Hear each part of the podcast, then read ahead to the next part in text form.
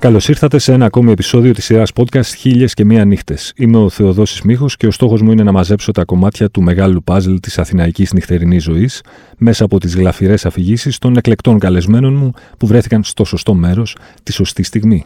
Για να μας ακούτε, ακολουθήστε τη σειρά Χίλιες και Μία Νύχτες του One Man σε Spotify, Apple Podcasts και Google Podcasts. Στο στούντιο του One Man μαζί μου σήμερα μία ειδήμων του μάρκετινγκ επικοινωνίας για πολιτιστικές εκδηλώσεις που έχει γράψει πολλά χιλιόμετρα στην Αθηναϊκή και όχι μόνο νύχτα και στα κλαμπς και στα φεστιβάλ και στις συναυλίες και στις μουσικές. Κυρίες και κύριοι, η Ναταλή Τσιριγότη. Καλώς ήρθες Ναταλή μου. Καλώς σε βρήκα. Το τιμόνι είναι στα χέρια σου. Ελπίζω λοιπόν να είσαι έτοιμη να μας πας μια βόλτα στο χρόνο και στο χώρο. Ξεκινάμε ευθύς αμέσως. Μια φορά και έναν καιρό ήταν η Ναταλή Τσιριγότη στο καλοκαιρινό venue club, κάπου στη Βάρκιζα νομίζω ήταν τότε, γιατί έχει αλλάξει και πολλές τοποθεσίες, με τον ε, Paul Oakenfold. Καλά ξεκινάμε. Ήταν μια εποχή, τώρα χρονολογία δεν θυμάμαι ακριβώς, πρέπει να ήταν γύρω στο 2000, όπου ο Paul Oakenfold τότε ήταν κάτι, σε να λέμε κάτι μετά το Θεό, το Μωάμεθ, ε, ό,τι θέλει κανείς βάζει εκεί. Αμέσως μετά ήταν ο Paul Oakenfold. Οπότε είχε γίνει μια ιστορική βραδιά εκεί σε αυτό το κλαμπ. Είχε μαζευτεί, δεν ξέρω, κυριολεκτικά όλη η Αθήνα. Το κλαμπ ήταν ασφικτικά σε σημείο επικίνδυνο θα έλεγα. Οπότε ε, τότε εγώ δούλευα σε ένα, στη μοναδική ιστοσελίδα για κλαμπ μουσική και την πρώτη στην Ελλάδα, το The City Vibe λεγότανε. Ναι, όπου ήμασταν εκεί για να παίρναμε συνεντεύξεις ε, και λοιπά με όλους τους DJs που ερχόταν Ωστόσο, εδώ δεν θα μιλήσω για συνέντευξη. Ε, θα μιλήσω για εκείνη τη βραδιά, όπου υπήρχε ένα φοβερό vibe. Πολλοί ήταν έτοιμοι να προσκυνήσουν το Θεό Όκενφολτ ε, σε ό,τι και να παίξει κλπ. υπήρχε μία έτσι στη βραδιά ήταν όλοι συντονισμένοι, υπήρχε ένας απόλυτος συντονισμός, δηλαδή τίποτα δεν μπορούσε να το χαλάσει όλο αυτό. Και κάποια στιγμή εγώ ήμουνα λοιπόν και εγώ στο ανοιχτό κλαμπ αυτό, Ε, λόγω του πολλού κόσμου εγώ ήμουν έτσι πίσω-πίσω στην άκρη του μαγαζιού, παρακολουθούσα και κάποια στιγμή νιώθω από πίσω μου έτσι κάτι καπνούς. ε, κοιτάω λίγο από εδώ, λίγο από εκεί, γυρνάω το κεφάλι και βλέπω από πίσω να έχει πάρει φωτιά. Κανονική φωτιά. Κανονική φωτιά. Όπου όταν αρχίζει η φωτιά απ' έξω από το μαγαζί ήταν κάτι δέντρα, αλλά ήταν κολλητά, δηλαδή και ήταν ανοιχτό, οπότε έμπαιναν και αυτά μέσα στο, στο κλαμπ και ξαφνικά όλο το μαγαζί αρχίζει να ζητοκραυγάζει, να φωνάζει και να κάνει ε! και λοιπά, διότι θεωρήθηκε ότι ήταν μέρος του σοου του Paul Oakenfold και τι ωραία έχουμε και εφέ. Εγώ συνειδητοποιώ ότι είναι πραγματική φωτιά, οπότε προσπαθώ να μην με πιάσει πανικός. Ειδοποιώ τους, την παρέα γύρω-γύρω και λέω: Παιδιά, δεν είναι εφέ. Και εγώ είμαστε. Συνέρθετε και εγώ είμαστε. ε, και προχωράω πλάτη-πλάτη, γιατί ήταν τόσο στριμωγμένα τα πράγματα. Ήταν οι εποχές, οι, οι καλές του, του κλαμπ, ας πούμε, που τα μαγαζιά βάζανε μέσα κόσμο τριπλάσιο. Δεν ξέρω πόσο. κόσμο μπορεί να έχει τότε, δηλαδή; Ε, δεν ξέρω, δεν μπορούσαμε να κουνηθούμε. Εγώ αυτό θυμάμαι. Ε, δηλαδή, για να βγω έξω έκανα ώρα και πήγαινα τείχο, τείχο, τείχο και βγαίνω στην είσοδο και περίμενα να δω τι θα γίνει. Εγώ να είμαι δίπλα στην πόρτα Ευτυχώς δεν έγινε τίποτα, διότι αν είχε συμβεί κάτι. Τώρα δεν θα το λέγαμε για να γελάμε. Αλλά το αστείο της υπόθεσης ήταν ότι ο κόσμος όλος χαιρόταν, σε τροκράβγαζε, έβλεπε τη φωτιά και έλεγε Τι ωραία που περνάμε. Ο Όκενφολντ, άρα γιατί την ψηλιάστηκε ότι είχε γίνει. Ε, ο Όκενφολντ, ε, όχι, δεν την ψηλιάστηκε. δεν κατάλαβε τίποτα. Ήταν ήτανε πολύ μακριά από το, από το σημείο αυτό. Αλλά την άλλη μέρα όλοι συζητάγανε μέχρι να καταλάβουν ότι και υπόθηκε από στόμα σε στόμα ότι παιδιά αυτό δεν ήταν εφέ ή δεν το φανταστήκατε, γιατί κάποιοι μπορεί ας πούμε και να ε, καταλαβαίνεις εκεί μέσα. Στη μέθαξη της βραδιάς. Ακριβώς, να θεωρήσαν ότι ήταν ένα έτσι φαντασμαγορικό σοου. Είναι το πιο έντονο club night που έχει πάει ποτέ δηλαδή αυτό υπό μία έννοια. Ε, το, το πιο, πιο έντονο. Όχι, αυτό ήταν έτσι το πιο αστείο, μπορώ να πω. Ε, πολλά έντονα έχω να σου πω από Club Nights. Κάτσε, ο Όκενφολντ μου είπε τότε ήταν η εποχή που λατρευόταν σαν θεός, έτσι. Ναι, ναι, και, και γι' αυτό κανείς δεν έδινε σημασία γύρω του. Αυτό ναι. είναι το, το θέμα. Ότι, ότι και εγώ και δεν το καταλαβαίνανε γιατί είχαν μπροστά τον Όκενφολντ. Διπλής το κάψιμο, έτσι. αυτό. Δηλαδή ήταν τόσο σημαντικό. Ήταν τέτοια η σχέση του κοινού με τους DJs εκείνη την εποχή που δεν, δεν ε, είχε σημασία τίποτα άλλο. Εσύ λύσου μια πορεία, επειδή είσαι, είσαι στα πράγματα από πολύ πολύ νωρίς. Λες ότι έγραφες και στην πρώτη ιστοσελίδα τότε που είχε να κάνει με τη σκηνή του κλάμπινγκ. Ο Όκενφολτ, τότε που ήταν super mega τεράστιο star, Τι κασέ είχε; Έτσι από περιέργεια τώρα, μπορείς να έχεις μια εικόνα. Α, ε, εγώ τον έχω ζήσει τον Oakenfold από χαμηλό κασέ αρχικά. Δηλαδή ε, λίγο μετά ε, θυμάμαι το τελευταίο ήταν νομίζω 60 χιλιάρικα για τρεις ώρες. Θυμάμαι ένα τέτοιο που να έχει πάει και παραπάνω. Όχι και άσχημα. Ε, για τον Oakenfold. Θυμάμαι ένα τέτοιο, αλλά από συζητήσεις. Γιατί εγώ δεν ήμουν ποτέ και στα οικονομικά, αλλά ό,τι μπορούσα να ακούσω. Αλλά για ένα τρίωρο 60 χιλιάρικα δεν είναι. Τώρα με το χέρι στην καρδιά. Ε, ακόμη και αυτοί οι superstar DJs, ξέρω εγώ, Oakenfold, ποιους άλλους βάζει στην ίδια λίγα, τουλάχιστον για εκείνη την εποχή; Κοίτα τώρα, εντάξει, ο Oakenfold, ε, εγώ βάζω άλλους ε, εκείνη την εποχή, ας πούμε. Αλλά, OK. Okay, ε, ήθελα να, να πω αυτό το γεγονός γιατί ήταν και γνωστό σε πολύ κόσμο και είναι και πολύ γνωστός ο DJ στο ναι. ευρύ κοινό.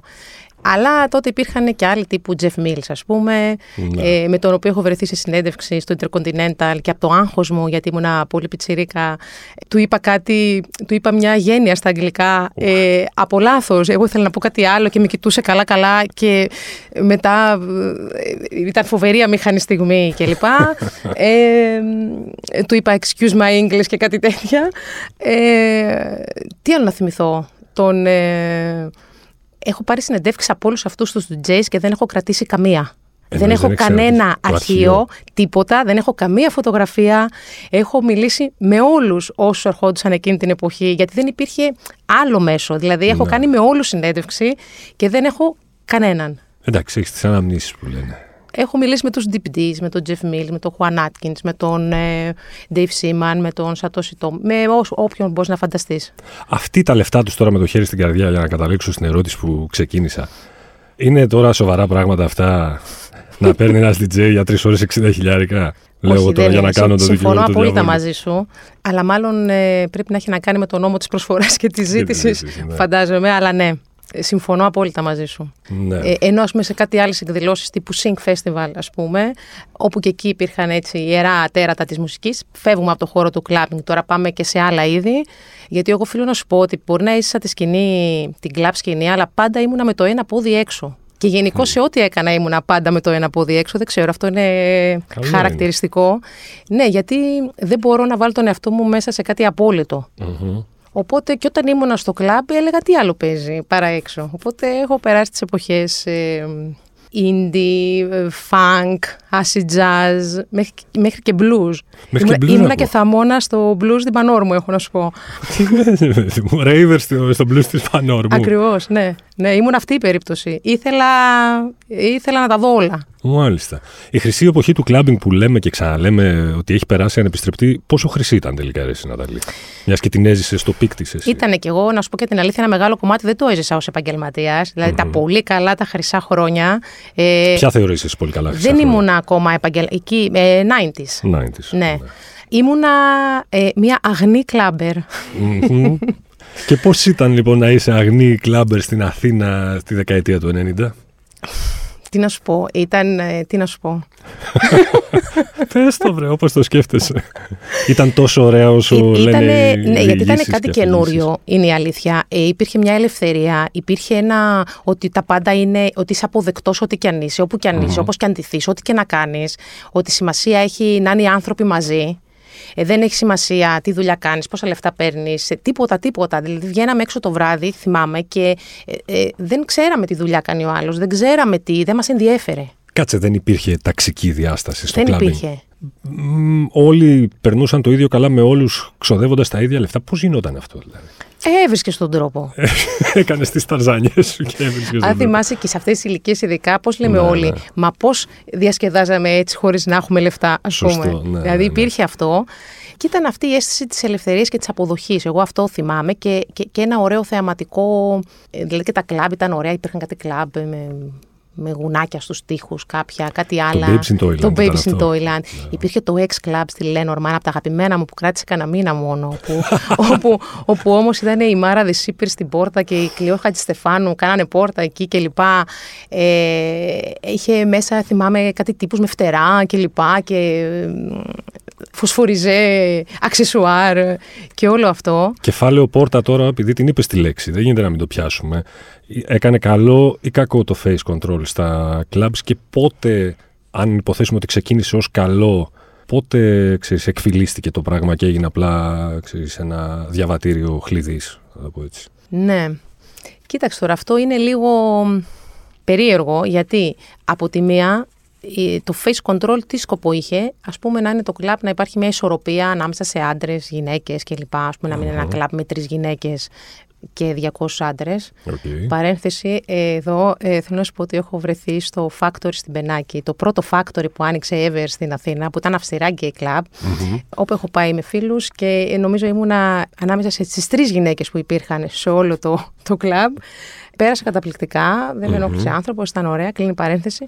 Εγώ συμφωνώ εν μέρη με το face control. Okay. Δηλαδή, έχω τύχει σε κλαμπ που όντως ε, δεν ε, έχει χαλάσει η ατμόσφαιρα γιατί υπήρχαν άνθρωποι ας πούμε που δεν τους ενδιαφέρει η μουσική, πάνε να κάνουν φασαρία ή ε, έχουν πάρει πολλά drugs και λοιπά και κάνουν, ε, δημιουργούν πρόβλημα. Δεν ξέρω όμως, απ' την άλλη ως δημοκρατικός δεν μπορώ να συμφωνήσω απόλυτα. Ναι, Οπότε ναι. δεν ξέρω ποιος είναι ο τρόπος που μπορεί να υπάρχει μια ισορροπία σε, σε ένα τέτοιο θέμα. Υποτίθεται όμως, όπως λες και εσύ, ότι ξεκίνησε η πόρτα, ρε παιδί μου, για να... γιατί ο πορτιέρης ή η πορτιέρισα ήξερε, οσμιζότανε ποιοι πάνε στο κλαμπ για να περάσουν όντως καλά, ας πούμε, και δεν πάνε για να πιάσουν το, τον ποπό της. Ε, φαίνεται και λίγο, να... ξέρεις. Ε, δηλαδή υπάρχει ένα έτσι. Δεν τους καταλάβαινες ποιοι ήταν. Έχεις φάει ποτέ πόρτα; Ε, όχι, εγώ δύσκολο, γιατί και οι, οι κοπέλες ήταν πιο δύσκολο να φάνε πόρτα, ναι. είναι η αλήθεια. Σκέψου τότε, στα 90s, υπήρχε και οι γυναίκες ε, μπαίνανε και χωρίς να πληρώσουν ακόμα σε κλαμπ που είχαν είσοδο, αρκεί να έχεις ένα κατάλληλο ύφος. Το έχω κάνει μία φορά, έχω να σου πω. Που ήμασταν, δηλαδή, τι ύφος; Θα σου πω. Ήμασταν φοιτήτρε τότε, δεν είχαμε λεφτά, όπως καταλαβαίνεις, και θέλαμε να πάμε. Νομίζω ήταν το αμφιθέατρο τότε. Εγώ φάει μια πόρτα στο αμφιθέατρο. Στα πολύ high του το αμφιθέατρο, λοιπόν. Και λέμε θα πάμε στο αμφιθέατρο. Τρεις ναι. ε, κοπέλες. Τινόμαστε λοιπόν, φτιαχνόμαστε κλπ. Ε, και λέω, ακούστε τι θα κάνουμε.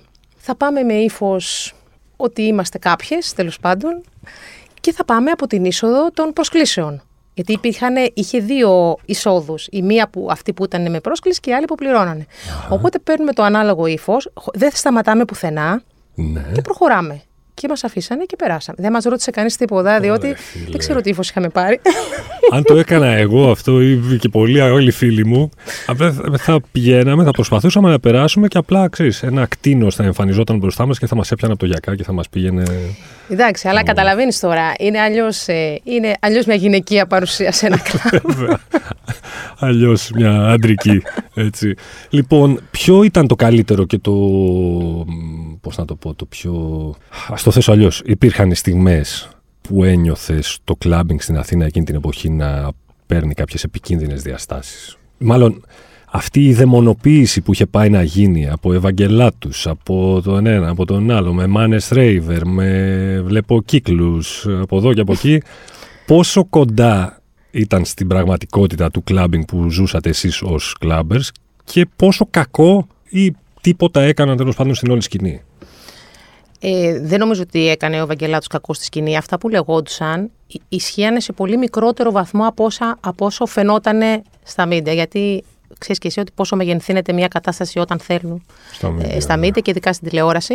Οπότε πήρανε μια κατάσταση που υπήρχε στα κλάπ, αλλά το μεγενθύνανε τόσο πολύ. Αυτό που χάλασε για μένα το κλάπινγκ ήταν η εμπορευματοποίηση, όπως γίνεται συνήθως. Τι σημαίνει εμπορευματοποίηση, κάτσε. Δηλαδή; Η εμπορευματοποίηση ότι ε, άρχισε να γίνεται αυτό μαζικό, όπως θα γινότανε έτσι κι αλλιώς. Όντως ε, τα ναρκωτικά χαλάσανε ένα μέρος ε, της δουλειάς με την έννοια πια ότι σταμάτησε να έρχεται κόσμος που ήταν αφοσιωμένος στη μουσική. Okay. Γιατί το κλάμπινγκ δεν ήταν ναρκωτικά. Αυτό που λένε ότι πρέπει ε, να πάρεις ουσίες για να ε, μπορείς να είσαι σε ένα κλαμπ. Ίσχυε και αυτό. Ναι, ε, όπως, ισχύει, ε, όπως ισχύει και στα μπουζούκια ας πούμε, όπως αντί να πιείς, δηλαδή δεν ξέρω αν είναι καλύτερο να πιείς πέντε μπουκάλι σου ίσκι π.χ. Okay. ή άλλες ουσίες που καταναλώνονται εκεί και λοιπά, γιατί είναι διαφορετικό ας πούμε από κάποιον που κάνει χρήση άλλων ουσιών στο κλαμπ. Αλλά δεν είναι και το θέμα, είναι ότι αυτά υπάρχουν παντού και πάντα. Είναι ο λόγος που πας. Οπότε εσύ λες ότι υπήρχαν αυτοί που πήγαιναν στα clubs και στα rave party και όλα αυτά Rave party, πόσο γέρο ακούστηκα τώρα. Ναι, ναι. Λοιπόν, σε όλα αυτά που ενδεχομένως να κάνανε χρήση κάποιων απαγορευμένων ουσιών, αλλά μόνο και μόνο για να τους κάνει elevate ας πούμε, το συνέστημα της αφοσίωσης στη μουσική και υπήρχαν και μετά χάλασε το πράγμα γιατί πήγαιναν κάποιοι απλά, Μόνο για να γι' το πω αυτό. απλά για να μαστουρώσουν. Ας πούμε. Ακριβώς. Δηλαδή βρίσκαν ένα χώρο που αντί να πάνε ας πούμε στη γωνία, Ναι. λέω εγώ, πηγαίνανε στο κλαμπ. Οκ.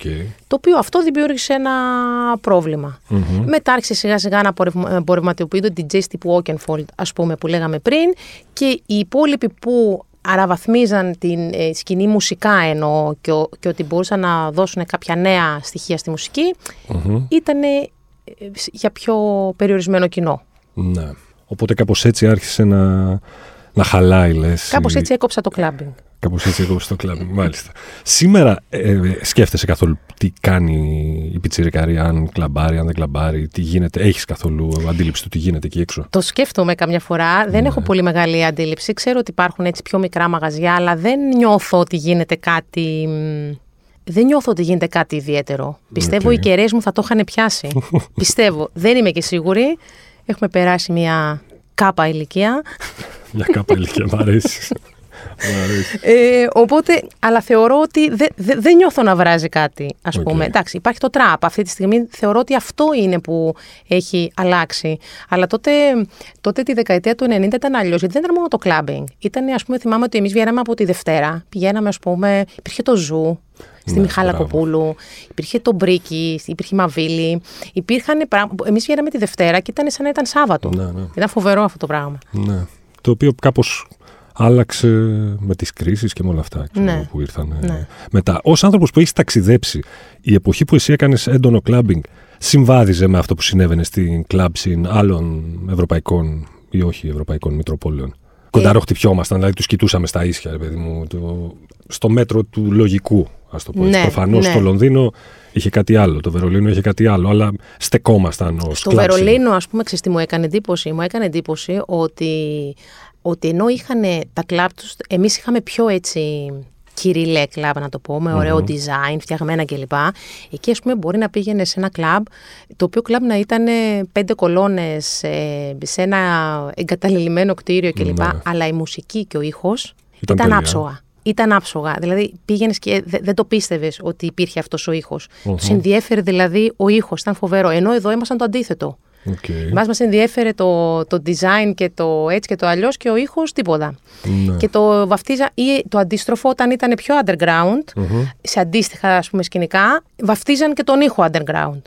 Ναι, ναι, ναι. οπότε κατάλαβα. λέγανε εδώ είμαστε underground, οπότε και... αλλά δεν είναι ήχος. έτσι, γιατί το underground στο Βερολίνο ήταν όντως underground, αλλά ο ήχος είχε ποιότητα. Ναι, ναι. Ενώ εδώ πέρα τρίζαν, ας πούμε, τα Ακριβώς. ηχεία. Και... Ακριβώς. Και σου το- λέγανε underground. Ναι. Η καλύτερη ώρα ενός πάρτι ποια είναι, όταν ε, ξεκινάει, ενός club night, όταν ξεκινάει, όταν είναι στο peak του ή όταν έχει κυλήσει όλο και είναι λίγο πριν το τέλος και λες ρε φίλε τι έζησα και απόψε, τι, τι τελειότητα ήταν αυτή.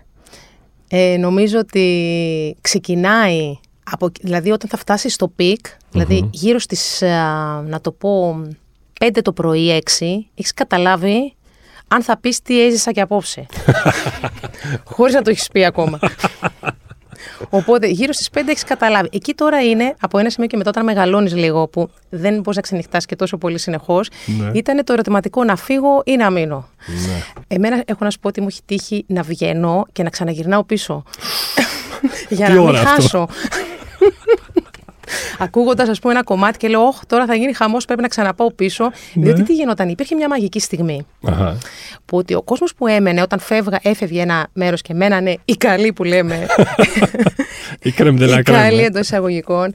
Ε, Καταλάβαινες, ένιωθες λοιπόν το vibe να αλλάζει. Όταν λοιπόν ο DJ ένιο- ε, ε, έπιανε αυτό το ρυθμό, ε, υπήρχε πάλι μια επικοινωνία υ- υψηλού επίπεδου ε, σε ένα άλλο, ας πούμε, σε μια άλλη σφαίρα και εκεί άρχιζε ένα, μια ωραία βραδιά που λες τι έζησα κι εγώ ε, απόψε και μουσικά και με τον κόσμο γύρω-γύρω. Γι' αυτό είχε σημασία ποιος, ποιος ήταν μέσα στο κλαμπ.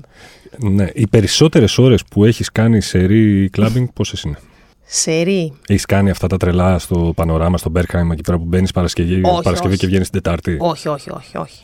Ε, όχι. Όχι. Δεν, είπαμε. ένα μέτρο. Όχι, αυτό, ε, ναι, γιατί αυτό καταρχήν δεν μπορείς να το κάνεις χωρίς ουσίες Ναι. ε, και, full και ουσίες που μετά δεν ξέρεις και πού μπορεί να βρεθείς. Ε, όχι, έχω πάει στο πανοράμα, έχω περάσει καταπληκτικά. Να σου πω, κάποια στιγμή νιώθω ότι είμαι οκ.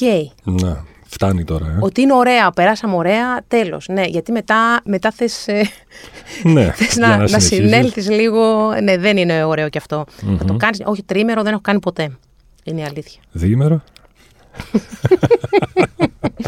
Δύο βράδια, σε- όχι. Δηλαδή να το πάω μέχρι. Θα σου πω. Ήμουνα στο επίσης ιστορικό, γιατί έχει μείνει στη μνήμη πολλών κλάμπερ, ε, event του John Digweed στο Κάβο Παραντήσο στη Μύκονο.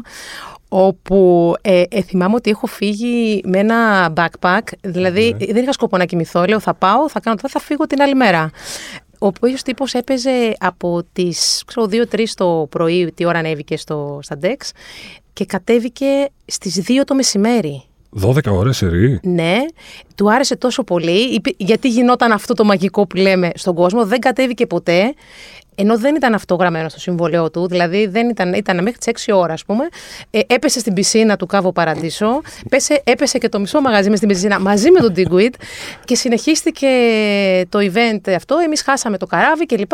Ε, μετά λέγαμε, ψάχναμε να βρούμε άλλο, να φύγουμε μέσω τίνου από αλλού, γιατί δεν ξέραμε πού να μείνουμε και όλα αυτά. Είχαμε περάσει καταπληκτικά. Τα εφόδια ενός σωστού DJ, κατά τη γνώμη σου, ποια είναι; Τα εφόδια. Ναι, τι Ναι. κάνει έναν DJ ξέρεις, δυνατό, ρε παιδί μου, να ξέρεις ότι θα περάσει καλά. Α, νομίζω πάρα πολλά, δεν ξέρω. Δηλαδή, ε, για μένα θεωρώ ότι να έχει ευρύτερη μουσική γνώση. Ε, Δηλαδή, ε, θυμάμαι ότι πολλές φορές όταν μ' άρεσε το set ενα- ενός DJ, μετά όταν το ψάχνα, έβλεπα ότι κάποτε ας πούμε ήταν μέλος σε μπάντα, ήξερε μουσική, έπαιζε κιθάρα. Δηλαδή δεν ήταν αυτό ότι ε, πατάω δύο κουπιά ή έμαθα να μιξάρω και τελείωσε. Θέλει μια ευρύτητα και διάφορα άλλα πι- νομίζω προσωπικά χαρακτηριστικά του τύπου να φουγκράσει τον κόσμο. Όχι, εγώ έφερα αυτό το σετ, αυτό θα παίξω, δεν με νοιάζει τι γίνεται από κάτω. Κατάλαβα. Ε, αλλά πιο πολύ ευρύτητα, γιατί υπήρχαν πολλοί DJs που ήταν λίγο ότι μόνο αυτό ξέρω, μόνο αυτό Ναι. παίζω. Η μεγαλύτερη παρεξήγηση για, την, ε, για το clubbing, ξέρεις, μέσα στα χρόνια, ρε παιδί μου, εσύ ως ένας άνθρωπος που το έχεις ζήσει και ως επαγγελματίας και ως, όπως είπες πριν, ε, αγνή κλάμπερ. Ε, ένας Ποιο κοινός- έχεις βαρεθεί να ακούς, ότι ξέρεις, Λογάκια clubbing- δεν έχει. αυτό μας το έχει πει ένας κοινός γνωστός, θα σου το πω μετά. Λογάκια δεν έχει, ε. Λογά... Δηλαδή δεν υπάρχουν τραγούδια, Ναι, ναι. δεν υπάρχει κουπλέ ρεφρέν. Αυτό μπορώ να το εξηγήσω όμως σε όποιον απορεί. Είναι ότι, ας πούμε, εμένα τα λογάκια. Ωραία είναι, δεν λέω. Αλλά σε βάζουν σε ένα πλαίσιο, έτσι δεν είναι. Οκ. Δηλαδή, ακούς κάτι, τους στίχους και το μυαλό σου κάπου πάει ακούγοντας τους στίχους. Σωστό. Όταν δεν έχεις στίχους, είσαι free. Πας όπου θες.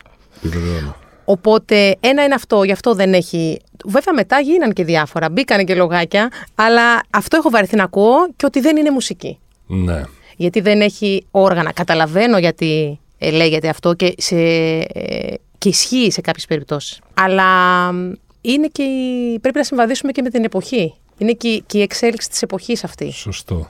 Δεν σου την έχει δε- δώσει όλα τα χρόνια και τα χρόνια που έκανες και πιο εντατικό clubbing. Το ότι η λέξη clubbing κατευθείαν παρέπεμπε και σε drugs. Ναι. Ενώ ας πούμε το rock, λέω Ναι. εγώ τώρα, μπορούσες, θεωρούταν αυτονόητο ότι μπορούσες να το βιώσεις και χωρίς ε, drugs. Ενώ άκουγε άλλος κλάμπερ και φανταζόταν Κατευθείαν. κρύψτε, κρύψτε τα παιδιά σας μην μπλέξουν με αυτό το διάολο. Ας πούμε. Ναι. Η αλήθεια είναι ότι αυτό έγινε γιατί α, με τους Ευαγγελάτους που λέγαμε κλπ. Και με τις μάνες Raver. και ε. με τις μάνες Raver και ότι διωγγώθηκε και ότι δόθηκε. Να, και εκεί έρχεται πάλι η συζήτηση στο face control.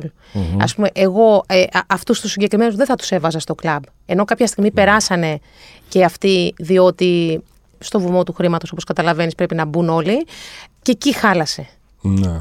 Δηλαδή μπήκε όλος αυτός ο κόσμος ε, σε αυτό και, και έτσι δεν θα κρατούσε και περισσότερη ώρα ίσως. Γιατί αν δεν υπήρχαν αυτές οι ουσι- οι ουσίες δεν θα μπορούσες να κάνεις τρεις μέρες ναι. κλαμπινγκ. Σωστό. Έτσι δεν είναι. Ναι. Διάβαζα μια συνέντευξη του Σόλεμαν στο New Yorker, ο οποίος αυτή τη στιγμή, θα τα ξέρεις και καλύτερα, είναι ένας από τους top, έτσι. Μμμ. Ο οποίος έλεγε πώς περνάει τη ζωή του και πόσες ώρες παίζει στην Ήμπιζα που έχει και ένα residency εκεί πέρα και ο τύπος παίζει κάτι ανελαίτε ώρες. Μια φορά είχε παίξει 27 ώρες σε ρί. Και το έκανε προφανώς χρησιμοποιώντας διάφορα πράγματα. Κατά τα άλλα, βέβαια, είναι άνθρωπος πολύ φανατικός της θρησκείας και αναρωτιέται αν με, το, με αυτό που κάνει, με τη δουλειά του, διαβάλει τη νεολαία και θα τον τιμωρήσει ο, ο μεγαλοδύναμος. Νομίζω όλο αυτό μπορεί να του έχει προκύψει ε, ε, από όλο αυτό που κάνει. Ε, Κατάλαβες. με Ναι, όλες ναι, αυτές τις ναι, ουσίες ναι. δεν ξέρω τι να πω, να πω, τι να δηλώσω γι' αυτό. Τα ιδανικά BPM ποια είναι; Τα ιδανικά BPM. για σένα. Ε, εγώ είμαι έτσι πιο πολύ του, του μπάσου και, Αχα. του, και του πιο αργού. Δηλαδή δεν είμαι 140, 100. ε, πολύ είπα 140, ε, δεν θυμάμαι τώρα. Πολύ είναι. Πολύ είναι. 126. να Εκεί, το, το μπράβο. θυμήθηκα. Εκεί είσαι. 126. Ναι. Να, να μην χρειάζεται να χοροπηδάς και σαν κατσίκι. ρε όχι, παιδί μου. όχι. Ναι, ναι. Η φάση της ηλεκτρονικής μουσικής σήμερα, δηλαδή λέει κάποιος ότι θέλω να ψαχτώ με το DJ culture και την ηλεκτρονική μουσική σήμερα. Τι πρέπει να ψάξεις, τι υπάρχει; Ψάξε κάτι άλλο. Ξέρω. Η αλήθεια είναι ότι. Ψάξουμε ε, το metal. θυ- θυμάμαι από το Sync στο Λαύριο τώρα, δηλαδή πρέπει να ήταν 2005-2006. Μμμ. Από τότε αναρωτιόμασταν τι άλλο καινούριο μπορεί να γίνει στην ηλεκτρονική. Δηλαδή από τότε νιώθαμε τον κορεσμό, φαντάσου. Και θυμάμαι συγκεκριμένα να συζητάμε με τον Jimmy Lindell και να του λέω τι βλέπεις, πού έχει να πάει αλλού η ηλεκτρονική μουσική; Θα πάει μάλλον κάπου παραπέρα από αυτό που έχουμε ακούσει και μου απαντάει μόνο αν ε, ανακαλυφθεί ένα καινούριο όργανο. Τι λέει, ρε παιδί μου. Έτσι μου είπε τότε. Κάτσε τώρα, δεν γίνεται να μην πούμε κάτι για το Sync όμως. Το έχουμε αναφέρει τρει-τέσσερι φορές. Το Sing, εντάξει. ε, Ήταν το καλύτερο φεστιβάλ που είχε γίνει ποτέ στην Ελλάδα, στο Λαύριο. είναι το καλύτερο φεστιβάλ για μένα που είχε γίνει ποτέ στην Ελλάδα. Όχι γιατί δούλευα σε αυτό και γιατί ήμουνα από τη σύλληψη της ιδέας στην ομάδα. Ένα θα σου πω, πριν κάνω παιδί, Μμμ. έλεγα εγώ δεν με νοιάζει να κάνω παιδί, γιατί εγώ έχω, έχω κάνει ένα παιδί και είναι το Sing. Α, τόσο πολύ. ε. Ναι. Ε, δηλαδή το έλεγα αυτό, ότι για- εγώ νιώθω ε, σε αυτή τη δουλειά ολοκλήρωση με αυτό το project, γιατί ήταν ένα project που είχε όραμα, είχε ε, στόχο, ήταν και πληρωνόμασταν. Τι από τρέλα αυτό. κουβαλούσατε, ρε παιδιά, και σκεφτήκατε να κάνετε αυτό το φεστιβάλ με αυτούς τους καλλιτέχνες σε αυτό το μέρος; Δηλαδή, πες Άγνοια κανέναν από το κινδύνου. line-up. Άγνοια κινδύνου αρχικά, γιατί είχε έρθει ο Δημήτρης Παπαϊωάννου που ζούσε 10 χρόνια στην Ιταλία, ο καλλιτεχνικός διευθυντής του ΣΥΝΚ και ε, δεν είχε πολύ ιδέα τι γίνεται ε, στην Ελλάδα και θεωρούσε ότι θα φέρει αυτά τα ονόματα εδώ. Είχε φέρει όλη την πρωτοπορία της ηλεκτρονικής ε, σκηνής και όχι dance, ηλεκτρονικής, γιατί το dance είναι κάτι συγκεκριμένο. Σωστό. Και όχι μόνο ηλεκτρονικής. Είχε- ε, Και κάναμε και digital art και moving image, είχε κινηματογράφο, ψηφιακή τέχνη. Είχε πάρει όλο ε, το πακέτο τότε του, του ψηφιακού, ας πούμε. Ναι. Θυμάσαι πόσο κόσμο είχε. Εγώ στο ΣΥΝ. Τι εισιτήρια κόπηκαν θα σου έτσι από πω. περίεργα να το πούμε τόσα χρόνια μετά. Γιατί έχουμε να το λέω 100 και με... εισιτήρια κόπηκαν Τι εκατό εννοείς; στο πρώτο ΣΥΝΚ στο Λαύριο. Ήμασταν μόνοι μας σε ένα ολόκληρο Λαύριο. Τα εισιτήρια ήταν 100 και από τα 100 φτάσαμε στα 6.000. Στην Τεχνόπολη, στο τελευταίο ΣΥΝΚ, τα οποία τα έχω και εγώ λίγο τώρα τα τελευταία ΣΥΝΚ ε, Κάτσε, συγγνώμη, συγκεκριμένα στο μυαλό μου. Στο πρώτο sync στο Λαύριο είχαν κοπεί 100 εισιτήρια. Ναι, Θα με τρελάνεις τώρα. Πώς γίνεται αυτό; γίνεται. Εγώ αυτό ε, έχω στο μυαλό μου στο πιο πρωτοποριακό φεστιβάλ που έχει γίνει ποτέ στην Ελλάδα. Μα αυτό ήτανε το- στο, ε, γι' Sync, αυτό στο ακριβώς. Λαύριο. Και μου λες για 100 εισιτήρια. Μάλιστα. Αυτό Ελπίζω να δημιουργεί. θυμάμαι καλά. Μπορεί να ήταν 500, δεν ξέρω. Αλλά Ναι, ήταν ένα εντάξει, τέτοιο η τάξη νούμερο. μεγέθους ας είναι πούμε. αστεία Ή- τώρα Ήταν για ένα ένα τέτοιο τέτοιο νούμερο. φεστιβάλ. Ναι, ε, είχε, έπιασε και βροχή ε, τη Ναι. μία από τις ε, τρεις μέρες. Ήταν Λαύριο, κανείς δεν ήξερε τι είναι. Δεν φτάνει που ήταν κάτι καινούργιο. Πρόσεξε. Ήτανε. Καταρχήν έχω να σου πω ήταν 100 καλλιτέχνες. Επίσης η ομάδα που το Εισιτήρια για στείλαμε καλλιτέχνες ήταν η φάση. ήταν ότι, ότι κανείς δεν ήξερε τι. μ, Δηλαδή πρώτη φορά κάναμε όλη αυτή τη δουλειά. Σε τόσο μεγάλο επίπεδο. Δηλαδή, 100 καλλιτέχνες. Είχα ξανακάνει εγώ επικοινωνία με 100 καλλιτέχνες, ποτέ. Είχαμε στήσει φεστιβάλ ε, ως παραγωγή, με- ποτέ.